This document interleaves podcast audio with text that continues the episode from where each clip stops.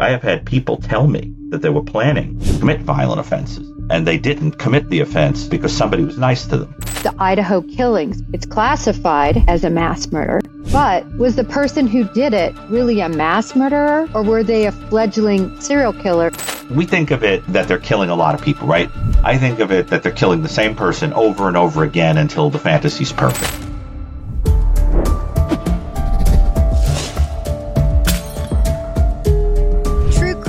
Enthusiast, welcome to Break the Case. I'm your host. I'm Jen Coffindaffer. I have over 28 years of federal law enforcement investigative experience, and I'm so excited to welcome you to our second podcast regarding the true crime you care about. Now, we'll be cussing and discussing the true crime, and we're going to have some takes. Please don't be afraid to have a take and to let me know what you're thinking. We have such a special guest today. Uh, this guest is a clinical psychologist, and his area of expertise mass murderers, violent criminals, serial killers, and we are going to be breaking down the cases you care about the most with him today. We have become friends over the past several months. I just can't speak loudly enough as to the kind of character and kindness this guy always shows. So, we are going to be talking about three really important cases. We're going to be talking about Ethan Crumbley. Now, you'll remember Ethan back in 2021, he decided to go into his Michigan school and commit carnage, uh, take out a gun, and begin shooting fellow classmates. He murdered four people during his rampage. He's since pled guilty, but he's planning on an appeal. It's truly concerning why a 15 year old would commit such a crime. We're going to be breaking that down with Dr. Brucato. Second, we're going to be looking at the accused murderer, Bryan Kohberger, of the Idaho 4 murders. Ethan, Xana, Kaylee, and Maddie were all viciously murdered, it's believed, by a KA-BAR knife, one of the most sinister knives that can be used in terms of committing carnage against humans. Why? Because the length of the blade, because it has that bar that permits the killer to keep stabbing and stabbing without having injury to himself, because this occurred at a college campus. Really, just walk across the street and you were on campus. This small house at 1122 King Road, where six of these students were, and four of them viciously murdered. We're going to be breaking down what kind of a person it would take to commit this kind of murder. Finally, we're going to take a look at Rex Heuermann. Rex Heuermann is charged with the Gilgo 4 murders and believed to possibly have committed other murders. The Gilgo 4 Maureen, Melissa, Amber, and Megan. These were all sex workers, and I hate to call them that because they were so much more. They were mothers, they had other employment, they were daughters, they were sisters, they were friends. But it was through their work that Rex Heuermann, it is believed, found them and lured them into his lair. Now, what was particularly interesting about this case was the manner in which they were bound. He used burlap, belts, and other restraints to very uniquely bind them. We're going to talk about that. And a little bit of housekeeping. There aren't very many things that are free left in this country, but subscribing to this channel is quite free. So I hope you'll take a quick second to just press the subscribe button. Would love to have you as a subscriber here. And now, without further ado, it is time to don the headsets and interview Dr. Gary Brucato. Dr. Brucato, I am so happy to be here with you. Uh, I know we've been working on getting this together. And uh, I just can't uh, really express enough how much I appreciate you coming on board and educating today on uh, what I'd like to start with is mass murders. You really literally wrote at least one of the books on this subject. And our audience really cares about getting in the mind, if you will, of these mass murderers. So take it away, Doctor. What do you have? First of all, before we can have any reasonable discussion of this, we have to define what mass murder even means. Uh, and there is a there is not full consistency across people who study this or even in legal circles of what the term means. Um, if you were to look at the FBI definition or the crime classification manual, for example, um, which is written by the Burgesses, John Douglas, and and uh, Ressler, uh, you'll see that the definition is that there are four people who are killed in the same place at the same time with no cooling off period. There are other people, myself included, who use the, de- the definition of three people uh, that are killed in the same place at the same time. But the key is that there isn't that pause that you might see in a spree killing, where, for example, you you kill several people in one location and then go elsewhere and kill, like we saw in the Adam Lanza case, which is technically mm-hmm. not a mass shooting, it was a spree killing. Another example of a spree killing that gets inaccurately called a mass murder would be the Elliot Rodger case, because there was these the stabbing of the roommates before the attack um, on the women, uh, so that that you want to understand the multiple location thing. And it's also distinguished from serial killing because in serial killing, there is a break, a cooling off period that some people say is at least a month between your offenses, right? And you need, according to the current definition, two or more murders separated in time. So once we have that definition, then the idea is how do you go about doing a large scale study of it? I, alongside Dr. Ragy Girgis at Columbia Medical Center, um, was the creator of the largest study that was ever done of mass murder. We looked at essentially every mass murder um, reported in an English language uh, um, uh, media outlet uh, for 119 years. Uh, and were able to come up with some pretty clear and interesting trends. Uh, we didn't just look at mass shootings, we looked at all types. And um, if you'd like, I could talk a little bit about the general trends we found, or, or you know, just to, so it doesn't turn into a dialogue, a monologue. Uh, no, absolutely. I'd love to hear about the trends. And I think what people really love to understand is really getting in the mind of somebody capable of such atrocities, right? Because all of us can't really imagine it. And we watch these stories and we follow true crime because we're fascinated with something we can't relate to. So help us relate, Doc one of the most important things that we discovered in this work is that there was a an overly heavy emphasis in people who try to understand mass murder, mass shootings, or mass murder generally on mental illness, on severe mental illness, by which most people are referring to psychosis, where a person loses touch with reality, hears voices, you know, sees things, believes things that aren't true, might be disordered in the mind. The truth is, is that is you know, a, really a, a, fragment of people who commit mass murder, who have serious mental illness of that type. It is more likely, statistically, we found, in people who use weapons other than guns. If a person were to use a knife, for example, to commit a mass murder, you would be more inclined to think that the person might have had some, some authentic, serious psychiatric difficulty at some point in the person's life. There are other reasons why a person might choose a knife if they are more of the serial killer variety, might have been chosen more for the cruelty or the symbolism or the fantasy. But when someone impulsively picks up a weapon to commit a mass murder or plots it and uses something other than a gun, you start wondering more about serious mental illness. What we did find to be much more predictive of a mass murder is drugs or alcohol used uh, in the past or currently, and any kind of legal history. Those are much more important red flags. And the third, and this gets right to your question about the type of person who does this, had to do with breaking down the motive as we could ascertain it from available information. So if someone lives and they go to court, and there are court documents, we could get information about the motive. Sometimes it was described in a manifesto or a notebook or an online post or something. Sometimes you can glean it from comments that were made at the time of the offense or whatever. And what we learned was was this.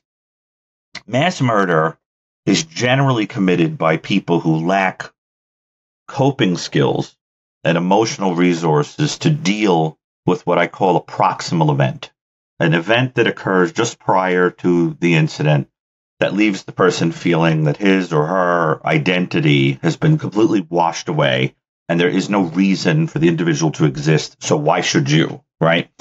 And so what happens to people like this almost invariably is we discover, uh, in fact, whenever I hear about a mass murder, it's my first question, that the person lost something. They either had a job, they were in school, they had a significant other, they had a, you know, whatever, and it was taken from them. They had a political belief and the person they were, they supported was not elected again or whatever. They, the person can become very brittle and they feel that their entire identity has been destroyed. So now through the either suicidal action of committing this offense as in, with the intention of killing the self or as an expression of rage, we see the individual go out and try to make meaning out of their life through the act. And so you can see if you name any mass murder, uh, you can see that there's a proximal event that occurs before. So, simple example the Kohberger case is a mass murder. What would the proximal event be right before? Well, what it looks like, if he's guilty, his proximal event was getting in trouble at school because of reports by women that he was being inappropriate as a TA. That was something that would have lent a person like Kohberger a sense of power, control, personality, identity, purpose, and it's now been taken away, right? Or another example might be uh, in the case of Adam Lanza.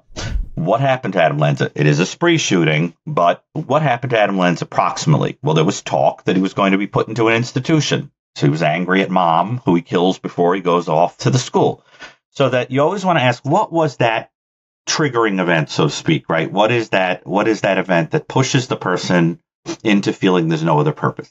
And then that gets into a whole other topic, which we could really talk about, I think, at length, which is that the time we are living in when identity is so murky when people who have difficulty tolerating the grayness of identity in 2024, you have a problem where individuals are, are groping for something to sort of pin themselves to that will give them a sense of purpose and identity. And so, what a lot of people will do is be very drawn to very black and white, hateful thinking because it gives them a purpose and a clear enemy, right?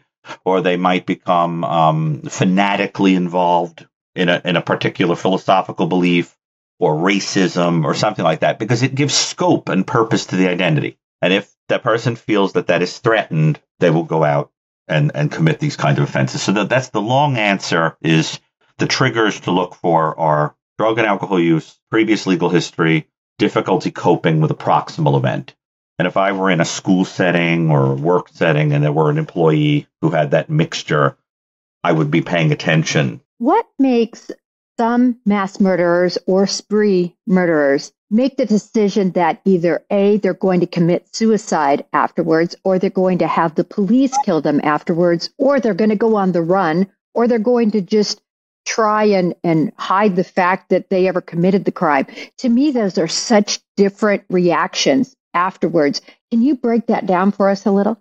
Well, first of all, we have to make a distinction between a mass murder that is impulsive and a mass murder that is plotted. You have a very different personality structure if, in the cool light of reason, you say, I really want to get revenge on these people because of, you know, my sour grapes that they are still in school and I'm not.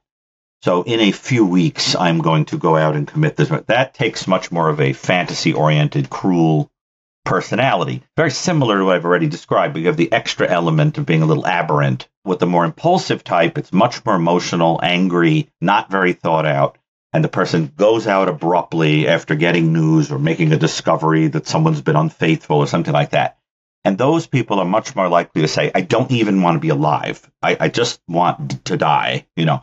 But with that more aberrant type, it's not really about hopelessness. It's about leveling the playing field against the people that have hurt you. So the motive is different. It's more the hopeless type that wants to die. Now, I'll tell you, I talked to a person, you know, and I'm going to slightly change the details here to protect the person I'm talking about. But I talked to a person once who had jumped in front of a train, a subway train. And I'm very interested in understanding the psychology of why people choose the particular method of suicide that they do. And so I said to the individual, Why a train? Teach me. Make me understand what that was about. And the person said, Well, I was sitting on the subway platform feeling very alone. And I was looking at all these people getting on the train with their school bags on their way to school, or holding a satchel on the way to work, or hugging their loved one, or walking with their child. And I thought, I don't have any of that. So not only do I want to die, But if I jump in front of the train, the train can't get them there either. They won't get to school. They won't get to their loved ones. They won't get to work. So that what you immediately start to sense there is that there's a second motive. If one is to is to eliminate oneself because you're hopeless and feel ostracized, but the second is a kind of revenge, a sour grapes, and forcing the individuals to get out of the train and look at you and to know that you existed. It's like a way of saying, I was here, like you carve it in the tree of life on your way out so that there's something strangely validating to the individual in feeling that on their way out, you know, there's now going to be a Wikipedia page about them, you know, because they uh, they decided to commit this atrocious act. And that's why I think you can't ignore the elephant in the room, which is that it is very tied to the contemporary philosophical issue of identity, because the people need a sense of purpose. And if you're living in a time when we've made the sense of purpose murky, you wind up with people who have nowhere to go and they're scared. And so they'll latch on to one thing. And if they lose that one thing, there's nothing left for them. That, that's the whole idea. So as the, philo- the philosophy of a time changes, don't be surprised that mass murder increases.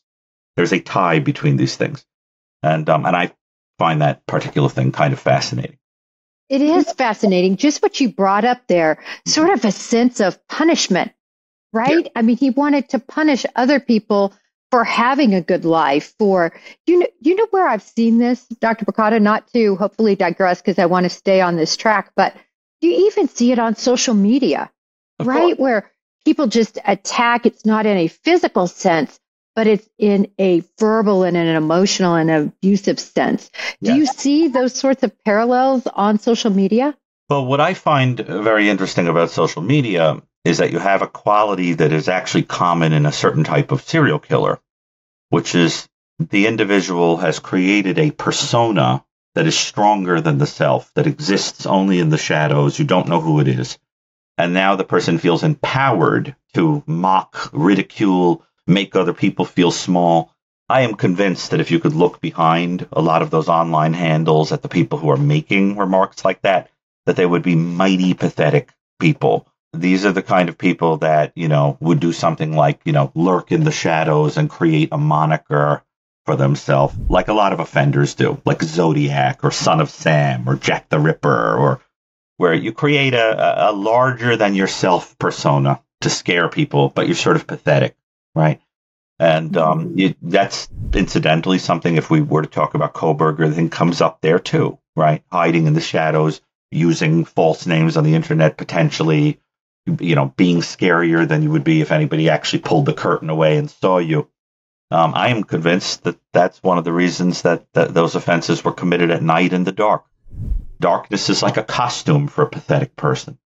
When people are sleeping, you know, they're not going to look at you and say, Why should I be afraid of you? You're pathetic. In the costume of darkness, you can be great, powerful, attractive, whatever you want. I think that's a very important point for people to understand that there are certain types of people who feel stronger when they wear the costume of an online identity. When they're in the cloak. I like that. They're hiding behind the cloak. So let me ask you this, Dr. Brucato. We've talked about, you know, mass murderers, but what I want to focus in on now is mass murderers or spree killers that are young mm-hmm. that are really children. I know uh, I was looking up some statistics before our conversation, and I know there's not a lot of them, but right now we see, of course, Ethan Crumbley in the news. He's going to, uh, right. he's already pled guilty, but uh, somebody who is young like that. We saw it with uh, Klebold, uh, Harris uh, back in the Columbine days. What would motivate really a child, somebody who really hasn't even began their life, to have that much hate? And would we call it hate or, or what would we describe it as? Well, first of all, like a classic mass murder, like I talked about earlier, you should always ask, what did he lose before the shooting? And the answer is two things. One was that his best friend had moved away, it was really the only friend that he had. And the second was that he lost a very beloved pet.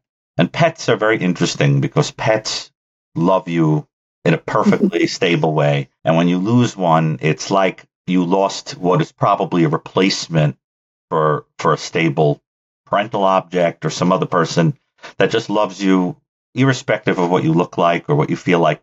And what I think is that this is a person who had two things in his life that felt stable and that felt like they loved him the way he was. And then they were gone. And then, in addition to that, we know that there was some political stuff going on, which I won't get very much into, but we know that in his journal, he talked about hoping that the event would draw attention to some political policies and might hasten the impeachment of then of President Biden, who had been uh, pretty newly elected at that time. What you wind up with again is somebody who's in a some kind of soup of identity and lacking stable attachments and then the things that give him scope and purpose and a sense of family and belonging are tugged from him. And so you might say, well, didn't he have any other stable forces in his life? Well, we know that parents who are themselves in hot water for this situation were people who had their own legal troubles, where there was previous, you know, contact with child protective services, where, you know, there was giving your child a firearm, you know, or access to a firearm picture a chaotic environment in which a person is groping for some kind of identity. So what I think is you, you, you have a person at an age when they're a little more impulsive, their identity is murkier, they can be a lot more emotional and lack coping skills. They may not have been in, in a good psychotherapy or taking any kind of, you know, someone to teach them coping skills. It raises this question of, well, how important is it then to be kind to people and love people when you're in a, a, kind of academic environment because we don't realize how that could actually save lives. I have had patients, no joke, I have had people tell me that they were planning to commit violent offenses and they didn't commit the offense because somebody was nice to them. And I mean, you know, nasty stuff. And, uh, and someone just came up to them and said, you okay? How you doing? Have a good day. And this can make or break whether the person goes out and commits a violent act it is very important because you're talking about a person who feels completely alone and invisible. And one kind person can be enough. There are even mass shooting cases I've reviewed where the person will go around shooting people and intentionally skip over a person who had been nice to them when they were in school. It sounds trite, but we don't realize how important it is to be the one who goes to a person being bullied and says, I kind of like you the way you are, that you're all right. You know, let me take you under my wing a little bit. Um, classic example of that, the mass shooter, uh, Nathaniel Smith, mm-hmm. um, who went on a spree shooting out the window at people of different racial groups that, that he had an issue with. For a long time, uh, you know, he had been glued together by the fact that he had a teacher who was inviting him over and watching movies with him and, and being kind to him. When that fell apart, he then became attracted to a to a very very strange religious leader who had a lot of peculiar ideas, very you know aggressive ideas. You know, and when that guy lost his or was threatened with the dissolution of his legal license, this guy felt like he lost the only figure that ever gave him a sense of purpose, so he went on a spree. That's the key to this stuff is is that these people are alone. Yeah, I think it's really important you bring that up, Doc, because yeah. So many people that are listening in, they have kids. They are going to communicate maybe this very session. And I think it's just such a big reminder for all of us to reinforce with our children. Hey, listen, don't pick on anybody. Not only don't pick right. on somebody, but how about lift them up? And, and, you know, those reminders, just be kind. Uh, I think it's such just a great reminder of not trying to pass off giving these people an excuse, but trying to say, wow, throw that helping hand when you can. The other thing that's very important to understand is yes, it's true that there's an exaggeration of the number of mass murders, particularly mass shooters, who are mentally ill in the severe sense. That there's also an exaggeration of the number of them that are psychopathic or that people would think of as quote unquote evil in their actions. Most mass murderers are people who are having a very hard time in the world coping with life events. They're ill in that sense, in that there's a brittleness to them. They lack a sense of belonging. There's very little to hang their hat on in terms of why they're in the world. And there's, there can be a bitterness or a paranoia there, not a psychotic paranoia, but just a general mistrust of other people. And a lot of them have been, you know, disproportionately have been victims of things like bullying and, and ostracization and stuff like that. So that the key is don't give people a proximal event. Don't give them the mm-hmm. match that is set to the straw. right? Be kind to them, and it can it can put this stuff off until perhaps the person is old enough that they have a little more of a braking system. All right. And and what about Doc just too recognizing that as loved ones, as as friends that right. uh, you know, how fragile uh, that person might be. I think it's so much about education, and certainly yeah. this has been educational. I had never heard anything regarding why people jump off of train tracks, and I just love that the the anger that was seething inside of them, but there was an event. That's that right. led to that anger. We want to think of these things as aberrations that occur in people that are quote unquote crazy or that right. are evil or where there's a supernatural kind of but it's very attractive to get seduced by that, but it doesn't match the reality when you go in criminologically and examine it or psychologically and examine it. What's uncomfortable about it is it forces us to grapple with the fact that those of us in the general population are capable of really awful things we don't want to see that. So we like mm-hmm. to think mm-hmm. there are bad people and there's me. But the fact is that, you know, if you were to lay out motives for homicide on a spectrum, as I did with Michael Stone in, in, in my book, The New Evil, you could see that there are people who have a fantasy oriented, cruel, you know, personality structure where they're going to repetitively kill until they perfect a fantasy. But lower on the scale are people who, who are really operating under emotional stress and situational factors who are not the type of people who will go out and do it again. It's a thing that, that happens under duress. So, like, for example, let's compare two murders that are both motivated by the same thing. So, like jealousy, very human. We can understand it. In France, they, they understand the concept that you might not even be guilty if you're operating purely under jealousy, right? They call it the the crime passionnel, the crime of passion, right? Two cases.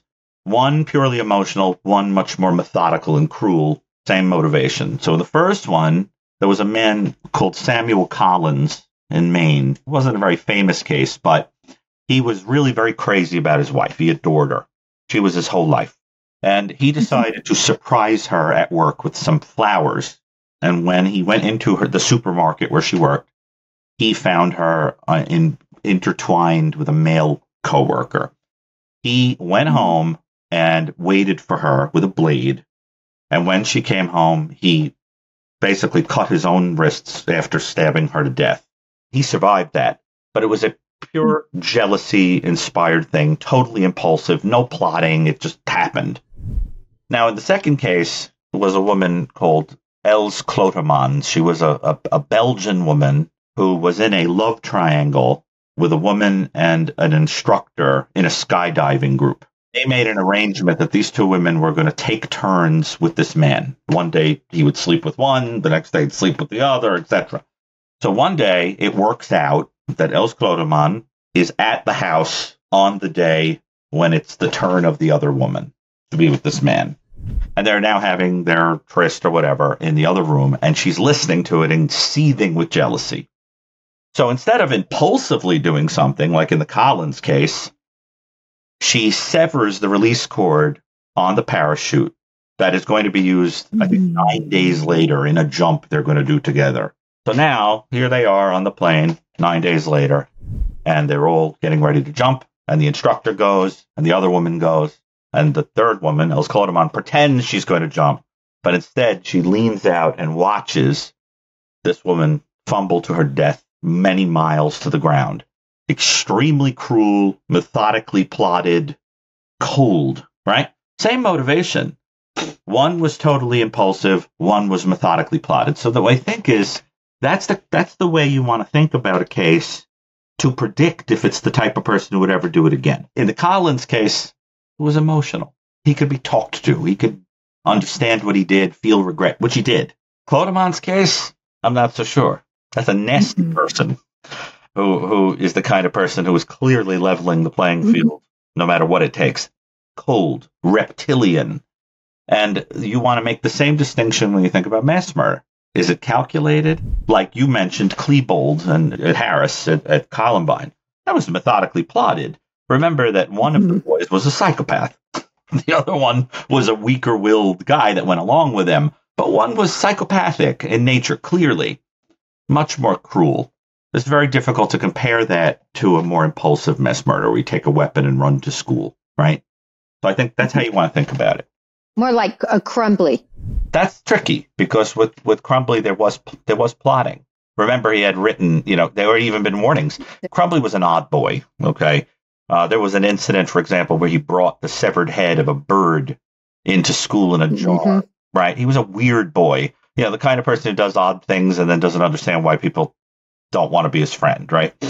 And um, there was also an incident at that school. I remember reading about it. I don't think it was ever tied to him officially, but it's pretty suspicious that the kids are sort of playing out in the yard, and then the severed head of a deer came rolling off the roof of the school and just lands with a thud in the middle of the schoolyard. Now, you know, that's the kind of thing that if he were responsible for it would be very suggestive of a person that is seething with aggression, is trying to be provocative, is trying to make a screech, you know, that they want attention, that they're, yeah, etc. Right? Tells you something about that there is a plotting element there and a, and, and a rage in that person. But I think of him more as a plotter. Impulsive mm-hmm. would be more the, the, you know, the kid that gets hurt and then pulls something out of their bag and then just starts attacking other people. Yeah. Back to Crumbley really quick. I read something interesting in his journal where he said that he wanted to be famous. And I thought that was also interesting. It seems like in all of these situations where the person doesn't take their life or doesn't do a suicide by cop and stays alive, that that is a key component. Well, ego. Ego is the whole point is, is that your ego has been slighted and you want to level the playing field. So if you have been all the way down here, the only way to level the playing field is to be all the way up here. Being noticed is not enough. You've got to be famous to compensate for how low you felt. So that the, the idea is that that speaks to precisely what I'm talking about, the difference between the impulsive, sad person or more ill person and the person who has more of an ego drive to commit the, the murder. It's all about being noticed, getting an identity through forcing people to know you're there. Like the person who says, if I jump in front of that train, those people won't get anywhere either. And um, and there are you know there are mass murders I could talk about that are that are just so hideous in the plotting and scheming and I mean there are even mass murders that are designed to leave a person feeling guilty that they are responsible. Simple example of that. Do you remember Laura Black, the woman who was relentlessly stalked by Richard Farley? Her, she was the, the basis of the movie with Brooke Shields. What happened in Laura Black case? Quick version. Laura Black was working at a company at, uh, at where this sort of oddball guy went out to lunch with her one day as a kindness. She took him out to lunch with another coworker. He mistook that as an indication that they were in love. Started writing her hundreds of letters. I mean, hundreds of letters and made her life a living hell. She kept changing where she lived. Every time she would move, she would go out to the car and on the windshield would be a Xerox copy of her new key, which he had managed to get a copy of. It terrified her. And then what happened is when he finally showed up at her job with a firearm and started killing all of her coworkers, she's injured but not killed. And I always thought it was very obvious that part of the motive was to make her feel that she was responsible for all those other deaths because she she had gotten a restraining order against him and was going to separate from him through the restraining order. And his threat was, well, if you're going to do that, I'm going to make your life a living hell in privacy. So you're going to have guilt the rest of your life and be injured mm-hmm. the rest of your life because you rejected me. I mean, that is a spiteful motive for a mass murder. So that, again, you can't lump all these people under the same umbrella. We see the same distinction in serial killers. The more psychotic offender, like Richard Chase, who thought that he had to kill people to suck their blood to prevent his blood from pulverizing because UFOs were transmitting rays into his blood to steal his energy is very different than the serial killer who says, you know, my mother abused me when I was a child and I hate women. And I now go around trolling for women who kind of resemble her that I'm going to torture and sexually assault repeatedly to level the playing field against her. That is a very different type of person. But if you ask people in the general public, they just think serial killers are all the same. So I think what I'm all about is gradations that are that have to do with motive. I think it's a much more sophisticated way to think. And then the thing that also adds to the sophisticated way to think about it, I think, is to also think of the person as existing in a cultural and kind of chronological frame where you also want to think about what is going on in the world around that person and in the time period in which they live that gives shape and scope to the way the person commits the offense. It is not a coincidence that, for example, sexual homicide of the type that I just talked about, it occurred, but it was virtually non existent in the press before the 1960s. After the 1960s, there was such an explosion of serial killing with targeting women for sexual reasons. The, the FBI had to create, you know, a group to look at it to figure out why it was happening. And you wind up in the 70s with the behavioral science unit to answer that question. Well, obviously, that was cultural and represented some kind of backlash against the freedoms that women were developing and brittle, you know, awful men who had an issue with it. That is not in any way intended to sound like a blaming statement. I think it's wonderful that women have those freedoms. But the trouble is that you wind up with certain brittle people who can't handle it. They hate it. They're furious about it. You you always want to think in the cultural way about things. And then you want to say, well, what about the technology? If you don't have the technology, you can't commit crimes of a certain awfulness. So that's the other piece. Prior to the 1970s, you didn't have wide scale availability of weapons of, of mass murder, you know, semi automatic weapons of uh, firearms, mm-hmm. military style weapons that were out in the general public. So you didn't have those those those things. It couldn't happen because the technology wasn't available. So you always want to think technology, culture, motive, you know, and psychological pro, uh, strength and functioning of the person, and what's the proximal event. Once you put all that together, and then of course fantasy, I think you got your six points that you want to kind of look at in any case to really understand what's going on there. I do want to transfer over to serial killers. Mm-hmm. and I really want to start with the Idaho killings because mm. it's classified as a mass murder. Right. But was the person who did it really a mass murderer or were they a fledgling serial killer? When you talk about the fact that I think many of us believe that there was one target, maybe two, but one target, that's my belief, and that the others were at the wrong place at the wrong time. And really, the entire fantasy just ended up going into shambles. And maybe this was really a first attack. Can you talk to us about your thoughts on the Idaho case? Well, I have a lot to say about this. Uh, first of all, um, about everything, really. We found in the database that about 11.78% of mass murderers were actually serial killers. Before or after the mass murder, there was a cooling off period with a, with a different murder. For example, Gary Ridgway, who by coincidence was caught on the same day, November 30th, same date that the Crumbley shooting happened. Just odd factoid in Dr. Brucato's head. Um, but, uh, but I can tell you that with Ridgway, Ridgway started out as a spree killer and then became a, a serial killer because the duration between the offenses. There are some people like that. Now, how do we tell the difference? Well, it has a lot to do with what the motive is, and we can only divine, you know, guess uh, what the what the motive was in the Idaho case. Now, obviously, Kohberger, the suspect, is innocent until proven guilty, but whoever committed that, and you know, and I had done a kind of a profile of that case before there was even a suspect, which people can find on the web. The motivation in the Idaho case seems to be one that is more like what we would see in a serial killer. It seems to be associated with somebody somebody leveling a playing field, somebody with at least subtle sexual motivation there because of the focus on the female victim, the probability that there was some sort of surveillance of that house for a period of time in some manner, um, which can have a very fetishistic quality to it if a person is snooping or engaging in voyeurism. Uh, and uh, there's also, you know, the keeping of trophies, which is something like, for example, we know that there was a box with ID cards that belong to two people. We don't know who they are. That has a very trophy like quality to it. For example, in the original serial killer study done by the FBI, the number one object that was kept as a trophy by serial killers was ID cards, particularly driver's licenses because it has something to do with the idea of taking the person's identity literally mm-hmm. and owning it, right? You are now mine, you know, so I have your identity. See, there is that quality, a stalking component, which appears to have probably been present. and the enactment of some kind of fantasy. And my guess, based on the evidence, is that there was a person who was being obsessively targeted, at least one female victim.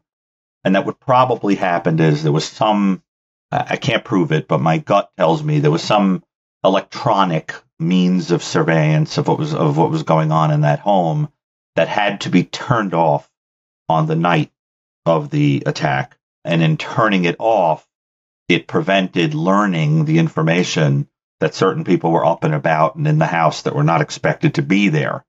So that upon arrival to finally enact this fantasy, there's the shock of discovering other people there so that it becomes a mass murder only because several of the victims were eliminated simply to get them out of the way or because they were witnesses. And what I think is then you then it begs the question, well, what about the other people who were left alive? Well, remember that if Kohberger is guilty, by his own description, he had a dissociative quality to him. And what you would have is a person who, in the frenzy of what was going on, probably dissociated, blipped out, zoned out, got overwhelmed, leaves the sheath and strolls out in a daze because he had talked about being somebody who experienced those kinds of symptoms uh, when he posted online about his mental health. And I also think that, you know, the deed was done and it's very exhausting. I think the general public doesn't understand the adrenal exhaustion that would be associated with killing four mm-hmm. people. Mm-hmm. I strongly suspect that that was a mass murder only for the pragmatic, I hate to say it, pragmatic reason of needing to eliminate some people who were preventing the original purpose of the attack. That implies to me that this is a person that, let's say, he really did this, but by some technicality goes free. I think the jury needs to understand that he has the personality structure, if he's guilty, more of a serial killer, so that they understand what's on the line with a release. Mm-hmm. Right? I, I, presented once on a news program. I talked about this case, and the, a lawyer who was on sort of interrupted me and said, The motive doesn't matter. And if I had been given a chance, I would have said, It does matter because if somebody has the personality structure and motivations of a serial killer, they are not satisfied with one offense, it's particularly one that they botched.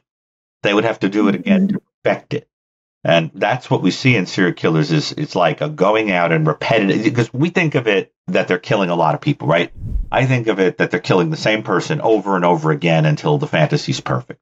I didn't do it very well the first time. I screwed up. And then of course you and I, you know, could speculate about this, but there are very few serial killers where the motive isn't at least partially sexual. And Burgess, Ann Burgess of the FBI study, my work with all the time at, at Boston College, she talks about how, how sometimes the sexual motive is there, but it's channeled into something else or it's subtle. You don't realize that it's sexual, but it gives sexual gratification to the person. There, most serial killers are sexually motivated. There's a very small number of them that are more interested in the ego component, you know, just being better than you where there's no sexual component. Yeah, I wanted to ask you about that because one case that just strikes me is like uh, that. Actually, I'll, I'll mention a couple, and both were never solved. One is the Zodiac killer. Oh, my favorite. That it yeah, right. doesn't seem to be necessarily a sexual component. There are some serial killers where there is no overt sexual motivation. The motivation seems to be that there is a mission, a misanthropic anger toward a certain group and you're getting revenge against them. So, for example, the Unabomber, Ted Kaczynski was a person who had a mission. There was no sexual component at mm-hmm. all. In fact, I think he was a rather asexual individual who was using bombs to kill people because of anger about ideas he had about the environment. He is a serial killer because of the cooling off period between offenses, but there's no sexual motivation. You also see the lack of sexual motivation in people that are serial killers who are killing people just to get rid of witnesses like a robber that is shooting the mm-hmm. owner of the store, uh, and then a month later does it again. But this is gets to a very interesting point, which is that I do not like the current definition of serial killing. The original definition of serial killing was that there were three victims separated in time by a cooling off period, and that the killing was done in the in the service of abnormal psychological gratification. The current definition says two victims separated in time by a cooling off period. Done which means that the guy who's bumping off the owners of the stores he's robbing is a serial killer if there's a break between the killings of a certain number of weeks. That's a problem because a true serial Mm-hmm. killer is a person motivated by fantasy. That's why they keep repeating it. You wouldn't necessarily keep repeating if you were just doing it to get rid of witnesses. If there were no witnesses, you'd stop.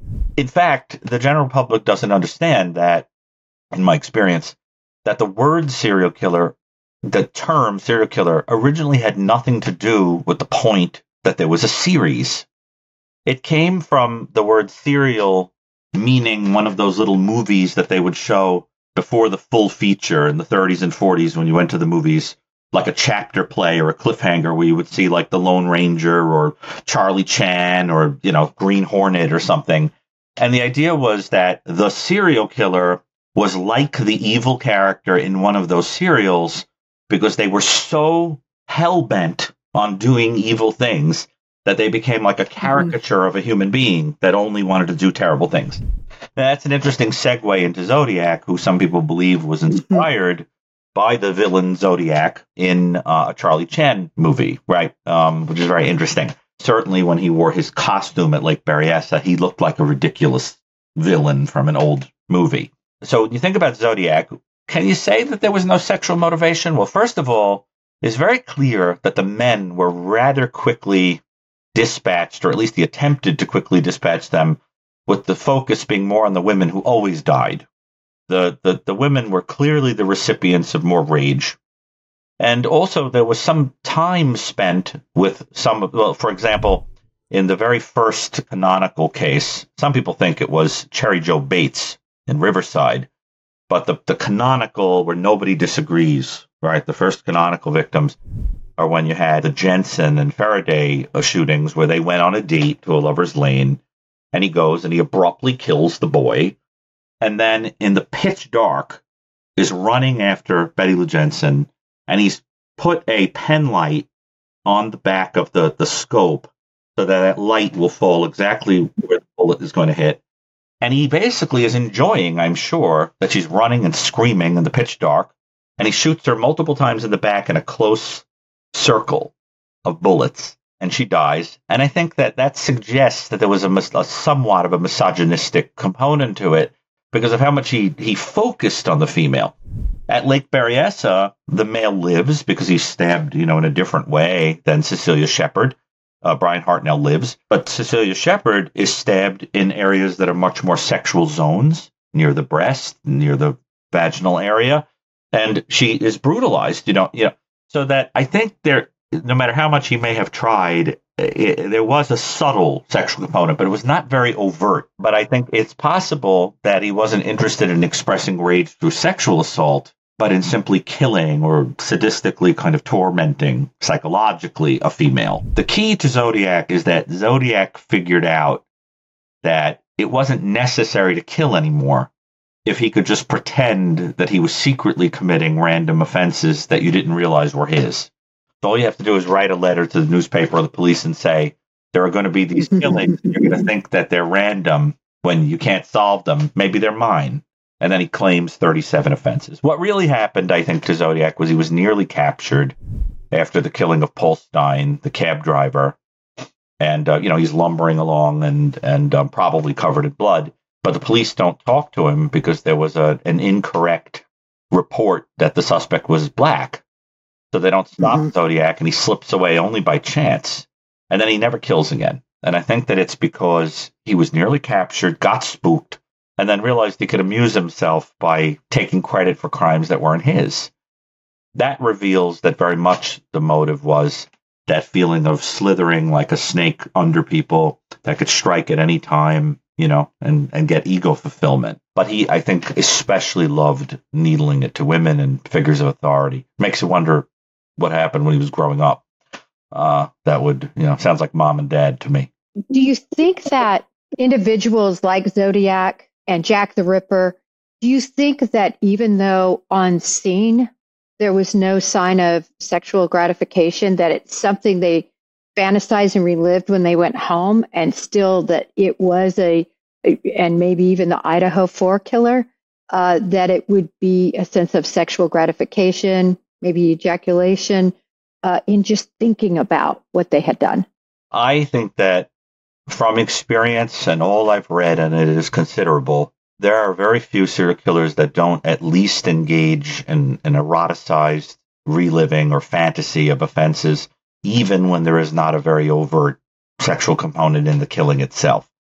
For example, it is not surprising to discover unusual pornography or certain fetishes or writings with a sexual tone, etc., that are present in individuals commit these offenses. For example, I am convinced that in the Idaho case, there probably was some stalking and keeping of lots of pictures of a of an attractive young woman or or feeling a godlike amusement at kind of being around when they didn't know it. And I think what you would have had in that situation was something like wanting to come across like a heroic, helpful figure when in fact you were, for example, in, on Dateline, there was an incident described of a woman who had her home broken into and her mm-hmm. stuff was messed with.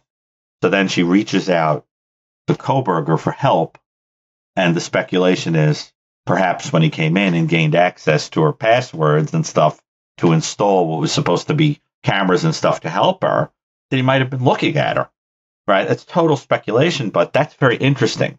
The Zodiac incidentally used tricks like that. If he committed the Cheri Jo Bates murder, what happened there was she comes out of the library and uh, she can't start her car. What she doesn't know is that he's messed with it. So then he's waiting there to heroically say, Oh, I'll take you to my car. And then along the way kills her. Or if he is guilty in the Kathleen Johns case, where he picks a woman up with her baby, what happened there was he messed with the with the bolts on a, a woman's wheel First, he's driving along. He recalls out the window and goes, Something's wrong with your wheel. She goes, Really? He says, I'll look at it. Then he loosens the bolts on the wheel. Now she tries to drive away. Wheel comes off. He says, See, I told you so. You're going to have to get in my car. Then, as he's driving along with Kathleen Johns, who recognized him to be Zodiac from Wanted poster, he says, I think it's about time. And she says, About time for what? And he says, About time to die. And he says, I'm going to throw you, you know, your baby out the window and I'm going to kill you. So she, of course, bolts out of the moving vehicle with the child and, and hides the baby in a field until she's discovered later. That thing of posing as a helper, but really being somebody who's going to hurt people is very interesting. Now, isn't that revealing psychologically that you must have been someone once upon a time who was foolish enough to believe that somebody was kind and cared about you, but you got tricked? So, to level the playing field, you have to do that to someone, right? So, so that suggests somebody who who once was foolish enough to believe that people were kind and were going to love him, but he got fooled. That happens sometimes in a person who grows up in a house where they're told that they're terrific, and then they go out in the world and find out they're weird, and they're mad that their parents told them they were terrific, or they they fall in love with a person who's mocking them behind their back. In other words, somebody must have done. You see that, for example, in Ted Bundy. Ted Bundy would say to a person, oh, will you help me? You know, I got, I have a cast, I got a sailboat on my roof, whatever. And if the person is quote unquote dumb enough to be kind, they're punished for it. Now you're the fool who believed somebody, you know, that, that, that thought being kind was okay, right? And why would he do that? Well, because he had trusted in his family. He had trusted that the woman that he thought was his sister. He, you know, he found out she was actually his biological mother and was being lied to. Mm-hmm. The woman that he was infatuated with, that was dating him, that gave him a sense of status and, and made him feel good about himself, dumps him. Now the idea is to project onto the victim, you're the idiot who trusts people. You're the fool who thinks being kind is smart. So I think you get a clue in the Idaho murders.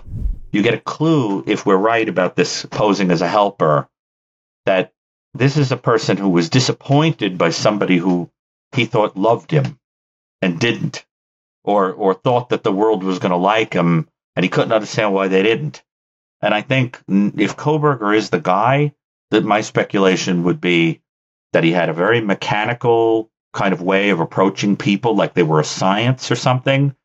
And he couldn't understand why he couldn't get people to like him. He didn't understand that he was odd. He couldn't reduce them to a predictable thing. That's exactly the kind of person who would stalk.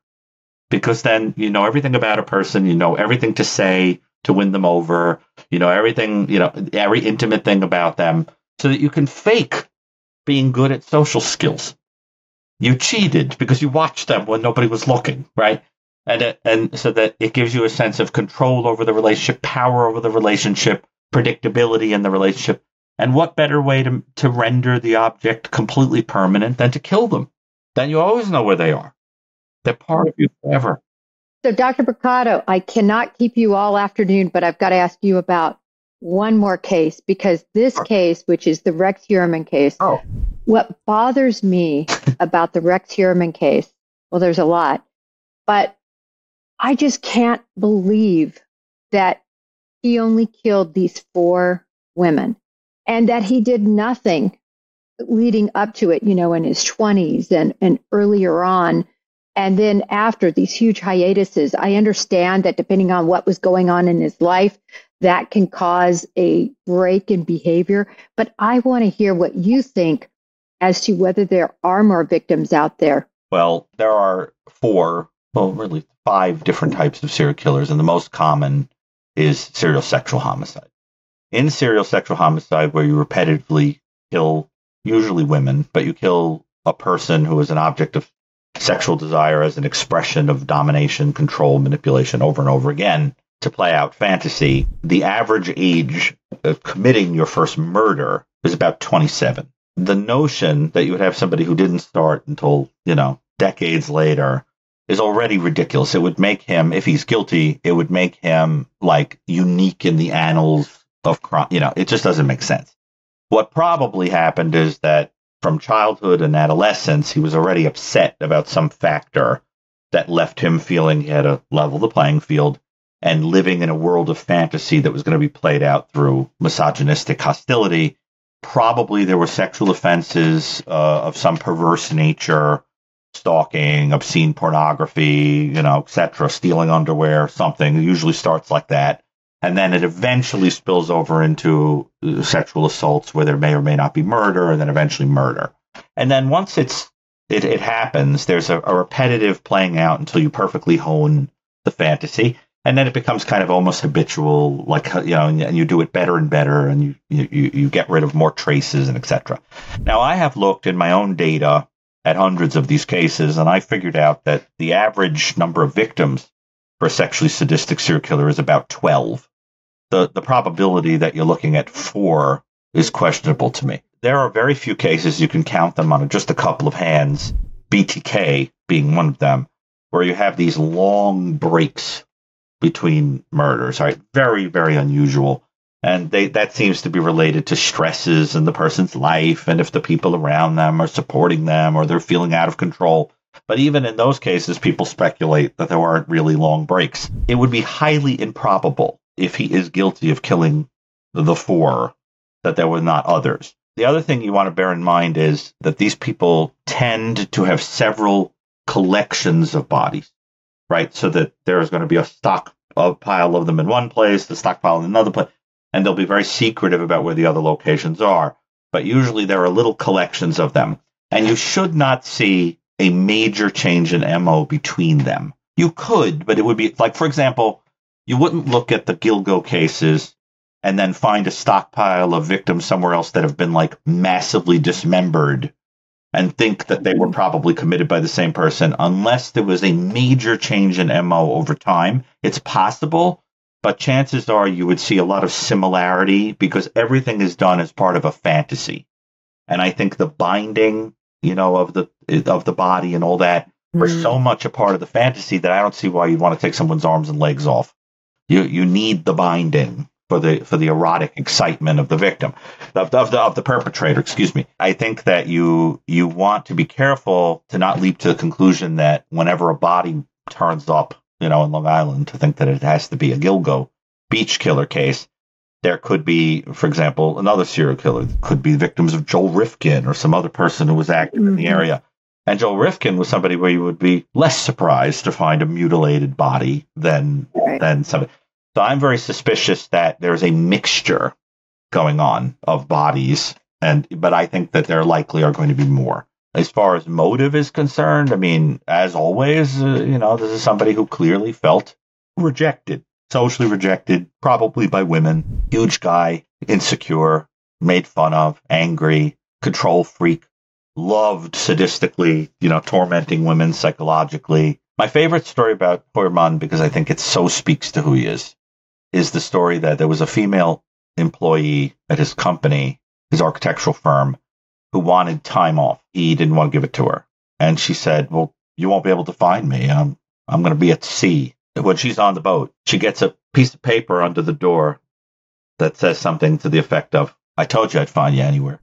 Now, that is a classic story of the type of person we're dealing with here, right? I think it's more a matter of when we discover that there are additional people probably victimized, but we don't know. It would make him, let's put it this way, more like other people in the, of the same ilk if he is guilty. Is it possible he's some exception that had this isolated group of victims? I suppose so, but then people like me would be studying him a long time because he'd be pretty unusual. All right, one last question in regard to this. So, would somebody like a Bundy, who was married, Heuermann, who was married, and Rader, who was married, and many others, were they sadistic sexually with their partners? Well, this is a very interesting question. The answer is it depends on how good they were at fragmenting themselves. Now, there are two reasons why a, a serial killer might fragment the self. One is it's unconscious, like the psychologist Al Carlisle used to talk about. The person is trying to compensate for insecurities by having this chameleon like excellent, you know, social face that's sort of, you know, split, fragmented, and in the shadows they're a killer and they can't unite the two. People like that almost have a longing to bridge the split. They want to be people to see what they are in the shadows. For example, when Ridgway brought his wife out to a field to make love and didn't tell her that on the other side of the reeds was the festering body of a victim, the symbolism of it was to take my private life and the dirty secret life and to get them as close together as possible. Maybe they'll be united so that you you you get that kind of pre- but then the other kind is the kind that does like BTK talked about when he spoke to Katherine Ramsland, Dr. Ramsland, this cubing where you intentionally show a different part of the self as part of a manipulation. It's not an unconscious process, it's a an intentional fragmentation of the self. So depending upon whether the person is integrated, they can spill some of the dark secret life into the private life with the spouse. And what you can see is like, for example, in Bundy, Bundy would have the partner play dead sometimes sexually. You know, she'd have to stay perfectly still and appear dead, or there'd be some strangling. But in the case of, let's say, BTK, it was more about like the wife walking in and discovering him engaging in some autoerotic behavior or something like that. Or there were photos hidden that if anybody had thought to look, you know, in certain place, they might discover them and suddenly the, the split would be bridged. The answer is it depends on the offender, but if the wife or the partner is astute enough, chances are they're going to pick up on something because you can't hide it completely. Gacy's wife used to find the gay pornography in the house, indicating he wasn't too interested in her. He was interested in male victims, right? In the, the Heuermann case, it's particularly puzzling because when originally, you know, it was thought that there were just these two hairs that were hers and one that was his, people started speculating, oh, maybe she was involved in some way, whatever. Now you've got this additional hair that appears to be tied to the daughter that's in the news. And you start wondering, maybe it was just that they were in the house. There was hair from everybody there, you know, and, you know, who knows? Maybe they were in the vehicle. There was hair from everybody there. And these are just what got randomly picked up. We don't know. And I think the jury is out on the degree to which she knew what was going on. It may have also been that she knew about some of the sexual activities that brought people to the house, but had no idea about the possibility of homicide. Right? That might have been an extra that was only necessary for his sexual fulfillment. But it may have been that there were people who participated in kinky stuff and, you know, that we can't, you know, listen, there are people who do that. So I think the jury is out on that, but she sounds a little different than some of these other people where the wife is totally shocked. You know, like mm-hmm. my husband is an angel who only loves me or whatever. The one thing that I think is more likely for the partner to see is the anger and the control needs. They're more likely to say, I remember that every once in a while he would flip out. In the BTK case, uh, there's a story told by his daughter in podcasts and things she's talked about. I think it's fascinating. There's a story told that they're sitting at a dinner table and I think it was the brother spills a dish of pasta now, I had said to, to Kerri Rawson, is it possible that the sauce reminded him of blood? But the spill activates him. And then, by her description, He becomes almost demonic looking. His eyes change. He becomes completely vicious and he starts strangling the son. So that in that moment, he was BTK. Just for a second, he was BTK. And then you go back to the composed, controlled self. So the answer is it depends on how good the person is at compartmentalization. That's the key. If they're lousy at it, not only will the wife have seen it, but all the people around them are going to say, oh, yeah, every once in a while he would flip out. He would say really sexually weird things. He would make a pass at me that was kind of strange. He couldn't help but ask questions about Gilgo when we were out talking that suggested he was a little too interested in it. And he sounds more like that. I, I really can't thank you enough for being here, for all of your knowledge. Does it just feel like you just, woo, laid it all out? That could have been a book right there. I think the public likes a, a podcast where they don't just hear the stuff they hear everywhere else. I think they want to get into the weeds about this stuff. And, and I think it's a way of saying, you know, we know how bright you are out there. So we want to, we'll, we'll get into the nitty gritty with you and you decide what's interesting and what isn't interesting. Nothing wrong with, with getting into the, the didactic with people. I think they like it. So. Hey, you know what? The people out in this audience, that's who makes up juries. And right. so I just find it interesting that, you know, people want to talk down. I say put it out there and, and I just love your knowledge and your brain. Thank you so much. Okay. Well, anytime. All right. Take care. All right. Bye bye. I want to thank you all so much for tuning in to Break the Case. And if you like what you saw, the one thing you can still do free in this country, and there's not much, is you can subscribe. We'd really love to have you as a subscriber to the channel. Until then, may justice be served thank you